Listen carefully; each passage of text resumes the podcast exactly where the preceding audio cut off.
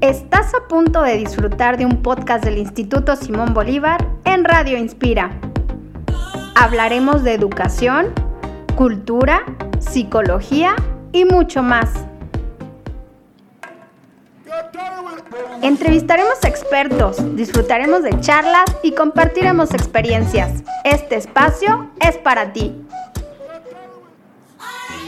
Observar el talento de nuestra comunidad inspira el futuro de nuestros niños. Nuestra página www.isb.edu.mx.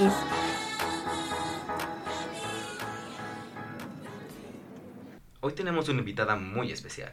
Nos visita Jessica González Salgado. Ella es directora general del Instituto Simón Bolívar. Y hoy vamos a aprovechar esta plática para conocer todo sobre innovación y el modelo STEAM en la escuela. Bienvenida, Miss Jessie. Me presento, yo soy Jacobo, soy alumno de la prepa ISB y es un gusto tenerla aquí. Hola, Jacobo. Al contrario, muchísimas gracias por la invitación y yo feliz de compartir un rato con ustedes. Hola, Miss Jessie. Bueno, yo soy Vanessa, alumna de la prepa ISB.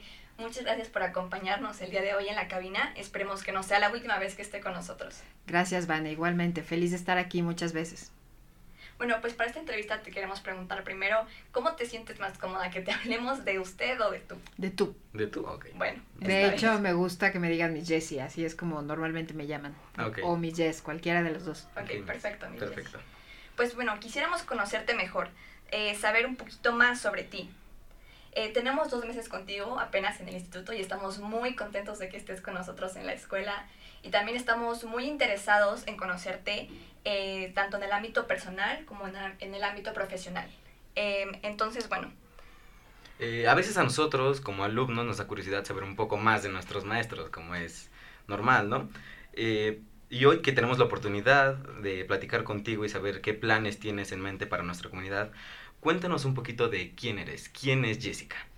Bueno, ¿qué les puedo platicar de mí? Soy una persona que realmente está enamoradísima de lo que es educar, formar personas. Tengo mucho tiempo dedicado a la educación directamente en escuelas o empresas relacionadas con educación. Prácticamente no sé ni cuántos años, hasta pena me daría decir, ¿no? Ay, Dios. Pues me voy a ventanear de cuántos años tengo dedicada a educar, pero realmente es algo que es parte de mí, es mi esencia y lo he hecho prácticamente desde que estaba comenzando la universidad. Por azares del destino, comienzas en algo que termina convirtiéndose en tu profesión y en tu pasión. ¿Y qué más? ¿Qué más les puedo decir? Bueno, en todos estos años he sido directora de escuelas, maestra, obviamente. Pocas veces he dejado de dar clases en diferentes niveles. Tuve un kinder también, he trabajado en escuelas en México, en otros países, en diferentes lugares en México.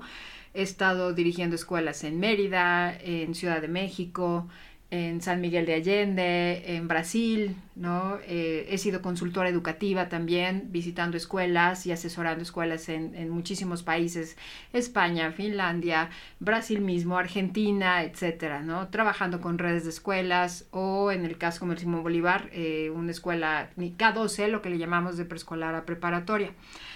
Me encanta lo que hago, soy muy estudiosa, me gusta mucho, orgullosamente digo que soy nerd, y digo orgullosamente porque siempre nos tachan como de qué aburridos y la verdad es que no es así.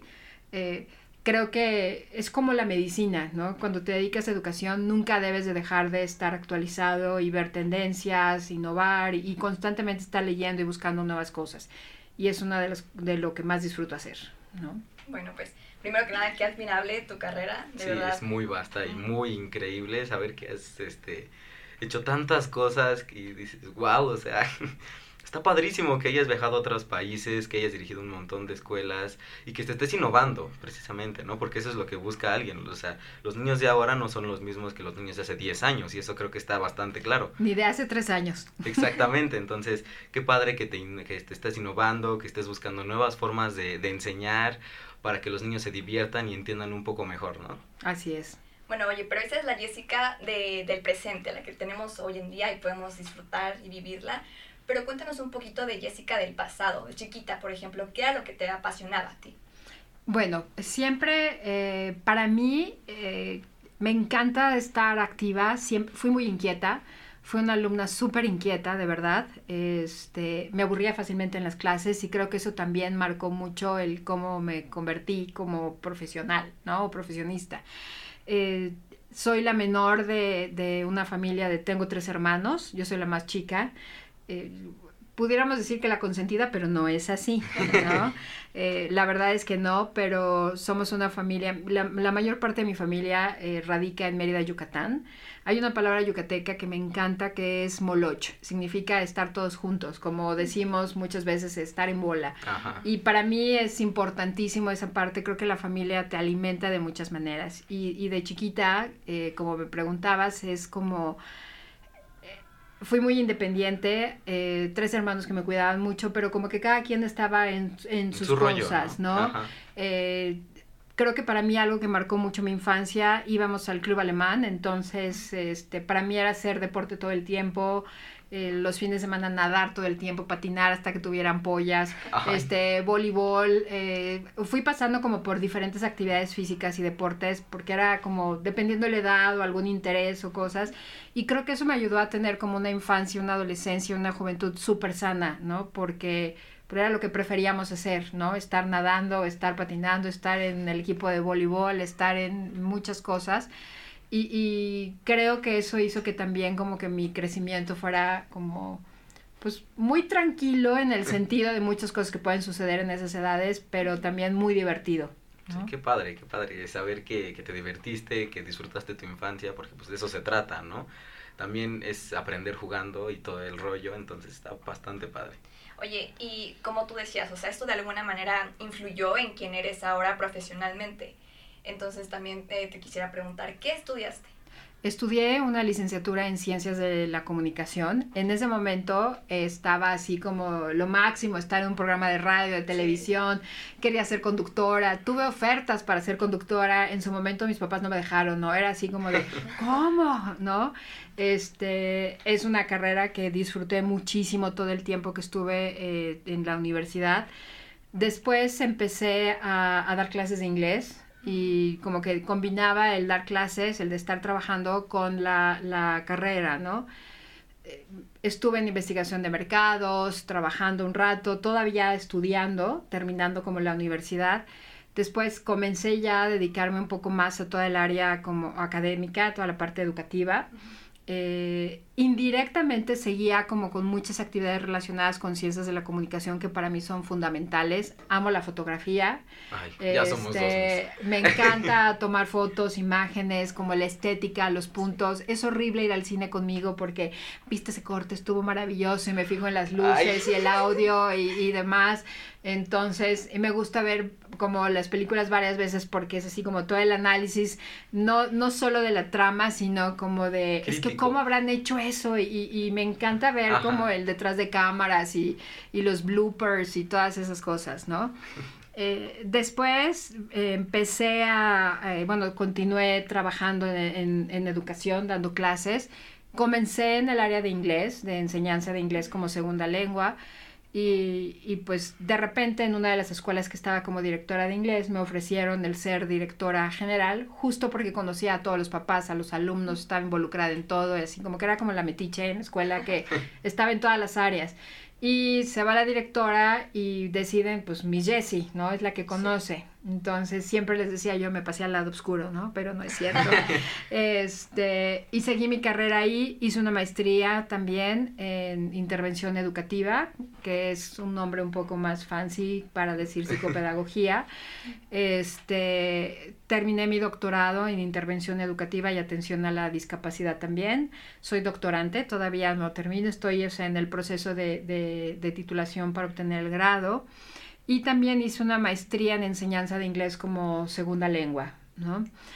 Como les decía, soy eterna estudiante, entonces siempre estoy viendo qué más que esto. Cuando comenzó todo este asunto de pandemia y las clases en línea, me metí de fondo a trabajar diseño instruccional para no solamente dar...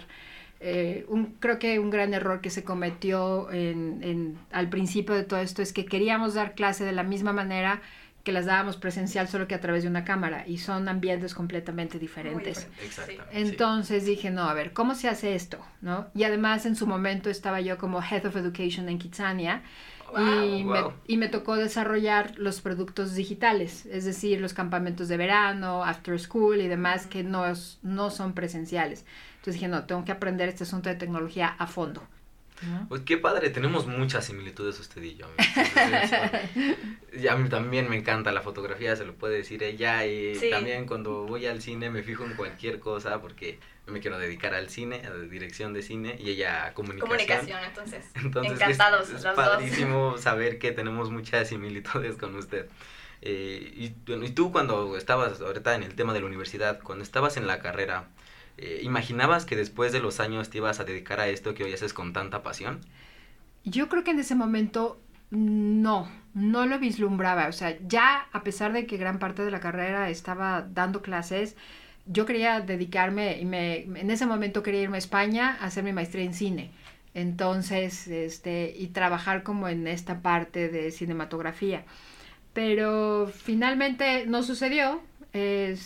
Y seguí como en la parte educativa y la verdad es que no me arrepiento porque es algo que me ha alimentado, me ha mantenido activa, haciendo muchas cosas. También pues, soy mamá, tuve hijos, entonces, y es un desarrollo profesional también muy amigable con la familia, ¿no?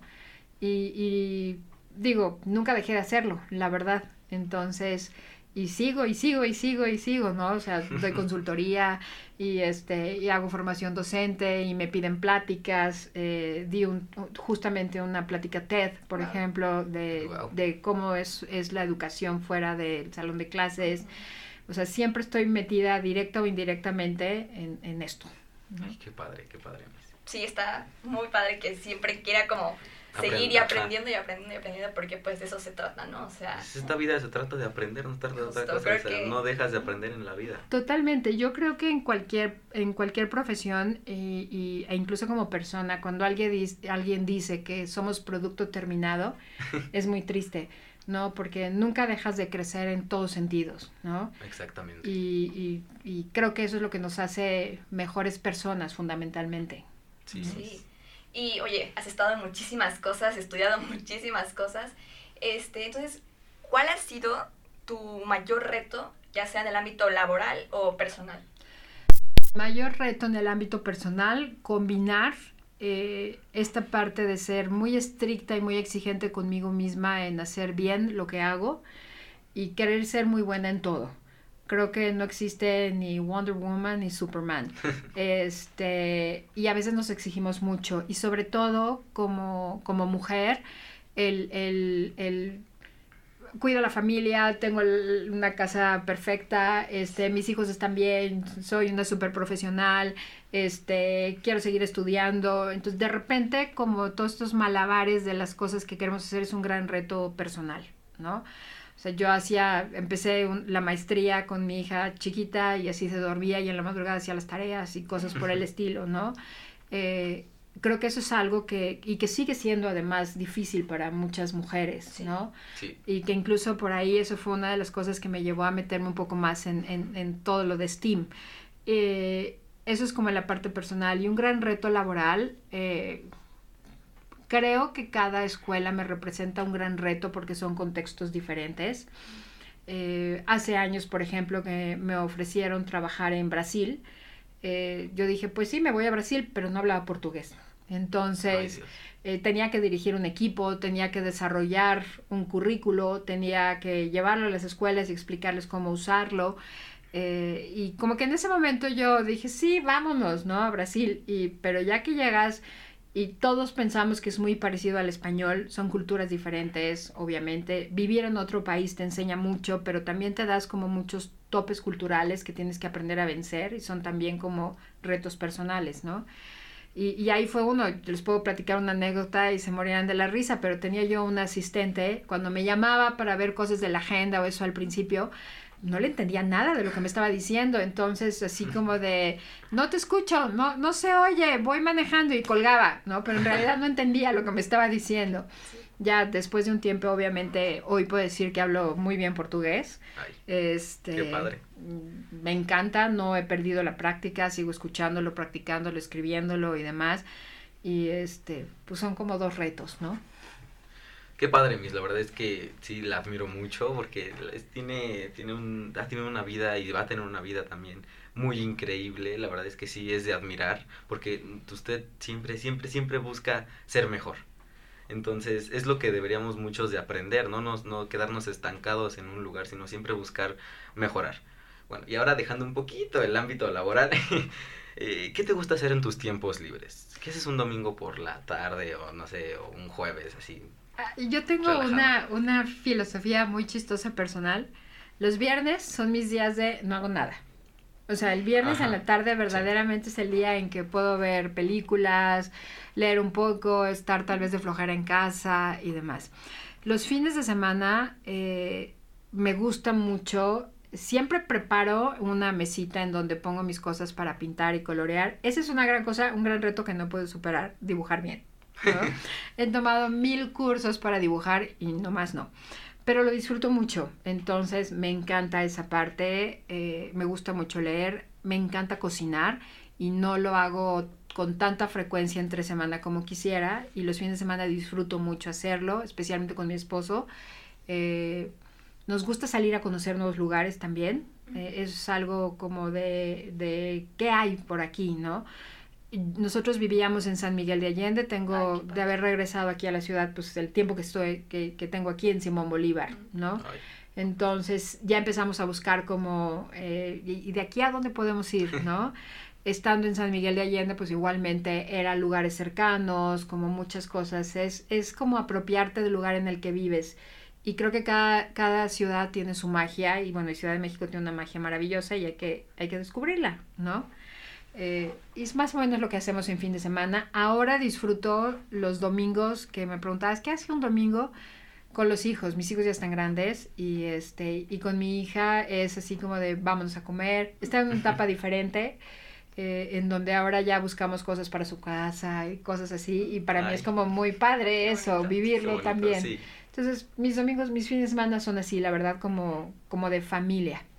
Qué bueno que haya ese como balance, porque siendo una mujer tan comprometida con su trabajo y siempre aprendiendo y todo este ámbito laboral, qué bueno que haya ese balance y que también pases tiempo contigo para conocer, como dices, dónde vives, para estar con tu familia. Creo que es algo muy lindo.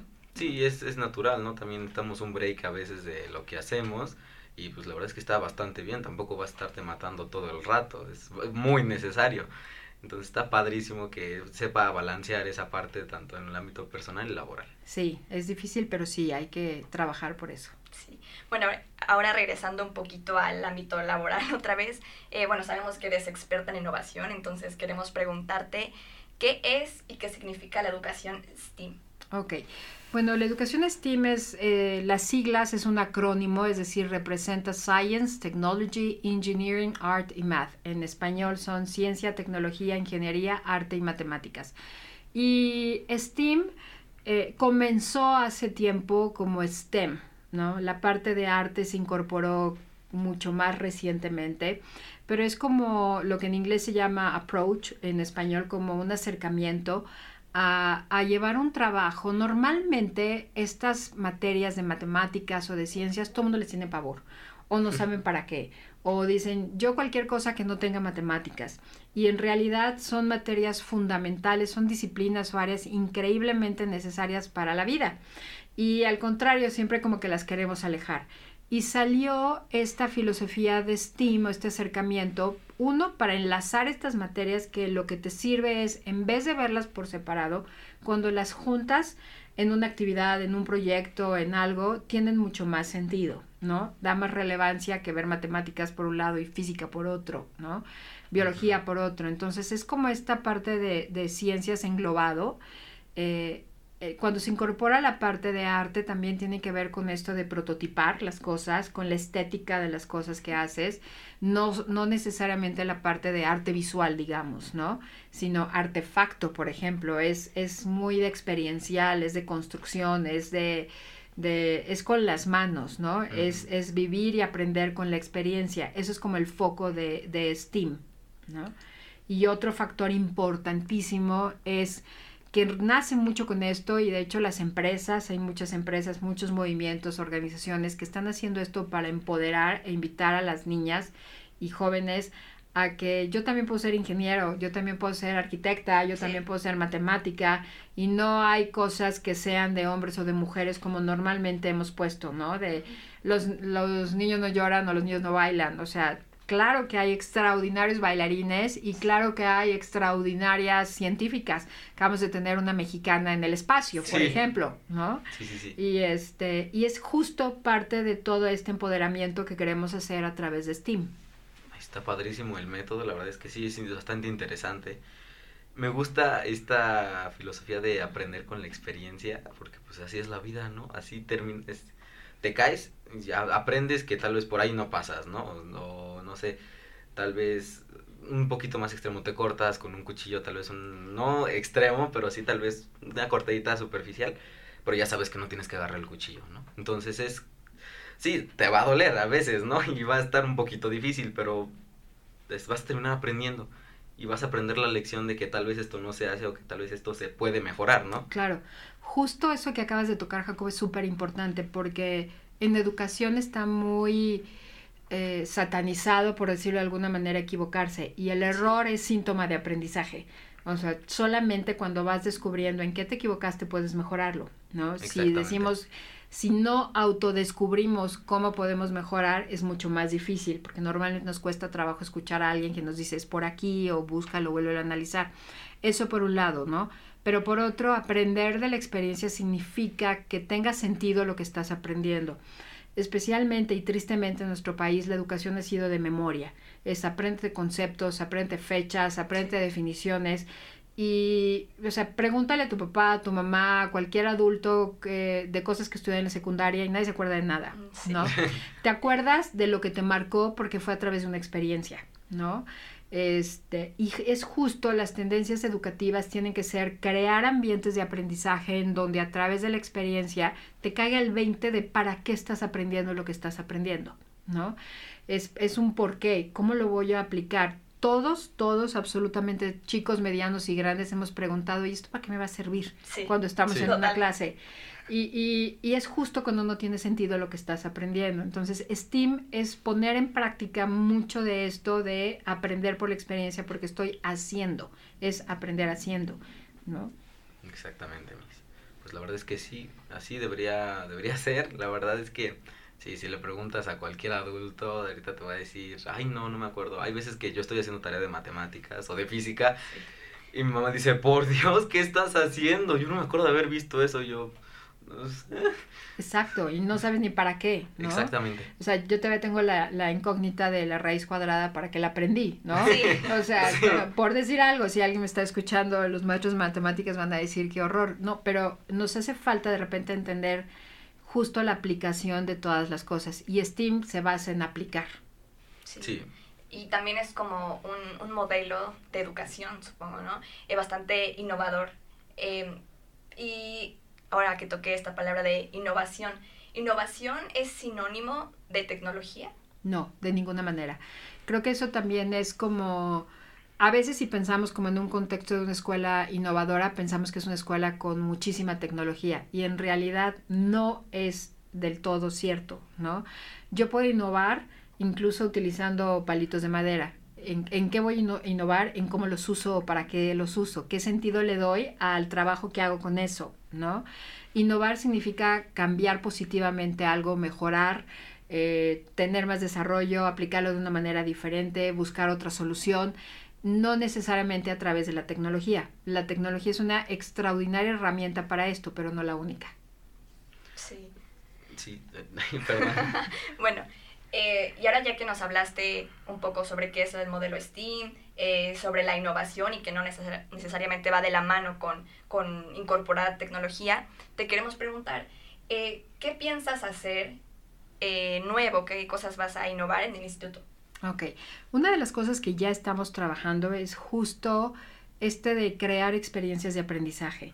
Y creo que es una de las cosas como a veces más complejas, porque los maestros queremos tener el control absoluto de todo lo que sucede en el salón. Y cuando creas ambientes en este sentido, hay como factores que pueden salirse de control, digamos, ¿no? Y lo pongo entre comillas. ¿A qué me refiero? Es el trabajo colaborativo, es no trabajar en equipo, sino realmente aportar para una solución. El aprendizaje basado en problemas, ¿no? Es busquemos soluciones. Si tú ves cualquier publicidad de una escuela, te va a decir, desarrollar alumnos con pensamiento crítico. ¿Cómo voy a desarrollar pensamiento crítico si no me dejan hacer nada? Si no me dejan pensar, si no me dejan tomar decisiones, si no me dejan buscar la solución de algo, si no puedo negociar, ¿no? Y creo que esas son cosas que se tienen que hacer en una escuela, porque es en donde pones en práctica eso, que normalmente lo vas a hacer en la universidad o en el trabajo, ¿no? Y es desde aquí cuando empiezas a hacerlo. Estamos trabajando mucho en profundizar lo que es el aprendizaje por proyectos. Es uno de nuestros pilares en la escuela. Muy bien hecho, ¿no? En este trabajo de enlazar las diferentes materias tipo STEAM para que tenga sentido, ¿no? Yo puedo ver un mismo tema, pero con diferentes ojos, desde la filosofía o la ética, desde las matemáticas, desde las ciencias, pero cada uno aporta para poder entender este tema. Y eso te da como alumno más herramientas para que entiendas y digas, ah, ya sé, ¿no? Suceden más lo que yo le llamo estos momentos eureka, cuando dices, ah, es cuando, que te dice un alumno, o sirve para tal, es que ya lo entendió, ya le cayó el 20, ¿no? Hay un proceso que se llama metacognición, es decir, ya entendiste, ya es tuyo eso, no es de memoria, sino ya es parte de ti, y cuando lo tengas que usar, lo puedes hacer rápidamente. Lo vas a saber usar. Lo vas a saber usar, exacto. Está increíble, porque son de verdad herramientas que creo que nos van a ayudar muchísimo, y qué bueno que se vean durante toda la escuela, literal, o sea, desde el kinder hasta la preparatoria, porque finalmente son herramientas que nos van a servir en la carrera y en la vida profesional también. Entonces sí, está de verdad muy, muy padre todo lo que nos has comentado. Y te quiero preguntar ahora, ¿qué nos va a hacer diferentes de las demás escuelas? Yo creo que hay unas cosas maravillosas que tiene. Yo he hecho un ejercicio muy importante con padres de familia, he tenido muchas reuniones con papás, porque creo que escuchar a las familias es importantísimo, ¿no? Sí. ¿Qué te gusta, qué no te gusta, por qué, qué cosas has tenido? Ha sido un ejercicio muy, muy interesante para conocer la escuela, primero que nada, ¿no? Y otro con los maestros, y de ahí he sacado cosas maravillosas de qué no debemos de perder, ¿no? ¿Qué dejamos de hacer? Que tal vez era muy bueno, lo dejamos de hacer, y en qué ya nos tardamos, ¿no? Sí. Porque también eso es muy importante. Entonces, creo que en 61 años de historia, la escuela tiene muchas cosas muy, muy interesantes e increíbles por conservar, pero tiene otras también como donde necesita este aire fresco, ¿no? En el modelo de aprendizaje, sin dejar de ser esta escuela que te conoce, que no eres un número más, que sabemos quiénes son, que muchas cosas que tiene maravillosas. Pero creo que sí, en esta parte de cómo hacemos incluso mejores exámenes, que sean como más práctico, no tanto de memoria, cómo hago realmente debates, cómo les enseño, porque un debate es negociar, y en la vida lo tenemos que hacer, ¿no? Cómo hago una buena investigación, ¿no? Este proceso de indagación es importantísimo, entonces son cosas que por ahí va, ¿no? Y hemos hecho muchos ejercicios ya con los maestros en todos los niveles, y creo que además un comentario que escuché, no uno, sino varios, el viernes pasado de Consejo Técnico, que trabajamos juntos todos los maestros de preescolar, primaria y secundaria, preparatoria no, porque en ese momento no estaban en clases, era hace muchos años, o por primera vez en algunos casos, que trabajaban todos juntos, ¿no? Preescolar, primaria y secundaria, y es cuando hay como este hilito conductor de cómo entra un niño de 3 años con nosotros y cómo sale cuando termina la preparatoria, ¿no? Y ese enlace es una de las grandes cosas que estamos trabajando. Está padrísimo, mis, que ya se pueden entender y todo el rollo. Pues, la verdad es que sí, esta escuela está bastante padre, la verdad es que sí conviene estar aquí, y su plan es bastante interesante, porque sí sería un cambio, una innovación más que nada en el instituto, ¿no? Para bien, ¿no? Es innovar, es hacer trascender y todo el rollo para que los chiquillos de ahora puedan aprender con una experiencia, ¿no? No tanto como dice usted de memoria, de ay, no sé, tengo que aprenderme esta tabla de matemáticas, esta fórmula. Exacto. No sé, tengo que aprender todos los países con todas las capitales, sino es como experiencia. Yo lo hice, o sea, de memoria apréndete las capitales en primaria y secundaria, sí. Te las machacan, ya cambiaron. Sí. O sea, ya eso, ya es, hoy en día es inútil, ¿no? Y eso es lo que tenemos que considerar, qué cosas realmente les van a servir. O sea, es como decir, tenemos que preparar a nuestros alumnos y alumnas para un mundo que no existe. Sí. Exactamente, pues muchísimas gracias, Miss, por esta entrevista. Hemos disfrutado mucho conocerte y aprender un poco más de este tema tan interesante como es la educación, ¿no? Ya es evolución, entonces, y las diferentes formas de aprender también están bastante interesantes, ¿no? Bueno, ahora tenemos una pregunta obligada que te tenemos que hacer. ¿Qué es lo que te inspira, lo que te apasiona, lo que te mueve? Híjole, yo creo que una cosa increíble en esto es, al haber sido educadora o maestra por tantos años, a mí me apasiona ver alumnos y que me sigan llamando y que hoy están, o sea, ya están casados, ya están en empresas, en que todavía me busquen para algunas cosas. Creo que para mí el haber dejado esta huella, impactado positivamente a todas estas generaciones, es increíble, ¿no? Y creo que ese es nuestro trabajo, el promover que estas nuevas generaciones nos recuerden con cariño, no por barcos, sino porque les dejamos realmente, les dimos herramientas para la vida. Y yo lo pongo como una bolsita en donde les llenamos con herramientas, y si yo hice eso con muchas generaciones y lo quiero seguir haciendo, para mí eso es muy inspirador, ¿no? Sí. Qué padre, Miss, la verdad es que sí, se nota que ha tenido una increíble carrera, una increíble vida, y es bastante admirable lo que hace y lo que le motiva, ¿no? Es educar, es mejorar, es innovar, entonces. Y como dice, o sea, dejar esta semillita, esta huella, que, o sea, el poder ver a alguien que fue tu alumno y ahora es un profesional y tiene una familia, y todas esas herramientas que tú le diste ahora las está aplicando en su vida, de verdad está increíble. Y a los maestros, ¿no? También. Ajá, sí. Hay que inspirar a los maestros de si se puede hacerlo diferente. Sí. Bueno, para concluir esta entrevista, quisiéramos saber qué mensaje le darías a la comunidad ISB. Bueno, yo les compartiría que, primero que nada, estoy feliz de estar aquí, muy agradecida porque además he tenido un recibimiento extraordinario de muchísima gente. ¿Y qué les diría? Que tienen un gran compromiso de parte de todo el equipo, de todos los miembros que hacemos esta comunidad, porque esta sea mejor cada vez, ¿no? Que sea realmente una comunidad se escucha, platica, se abraza, se ayuda. Se sabe decir cuando hay un error, pero sabe trabajar por mejorarlo, y creo que eso es lo que queremos hacer ahora, ¿no? Sí, pues, qué padre, Miss, que tenga este mensaje. La verdad es que sí, está bastante interesante su tema. Y nosotros muy agradecidos y muy felices de que esté con nosotros y de que ahora se integre este nuevo modelo. De verdad es que creo que nos va a ayudar muchísimo a todos. No, me encanta, gracias. Bueno, pues síganos en nuestras redes sociales, Instagram y Facebook como @ISBMX. Cuéntenos qué les pareció el podcast de esta semana. Déjenos sus comentarios en contacto @isb.edu.mx. Recuerden también que las inscripciones están abiertas, así que pueden formar parte de la comunidad Simón Bolívar en la Ciudad de México. Para más información pueden mandar un WhatsApp al 55 53 30 90 70. Gracias a todos por escucharnos y gracias, Miss Jessie, por estar con nosotros. Gracias a ustedes. Nos vemos el próximo episodio con más información que inspira. Bye. Escuchaste un podcast del Instituto Simón Bolívar en Radio Inspira. Suscríbete al podcast, comparte los episodios y disfruta del contenido que creamos para ti. 60 años inspirando el futuro de México.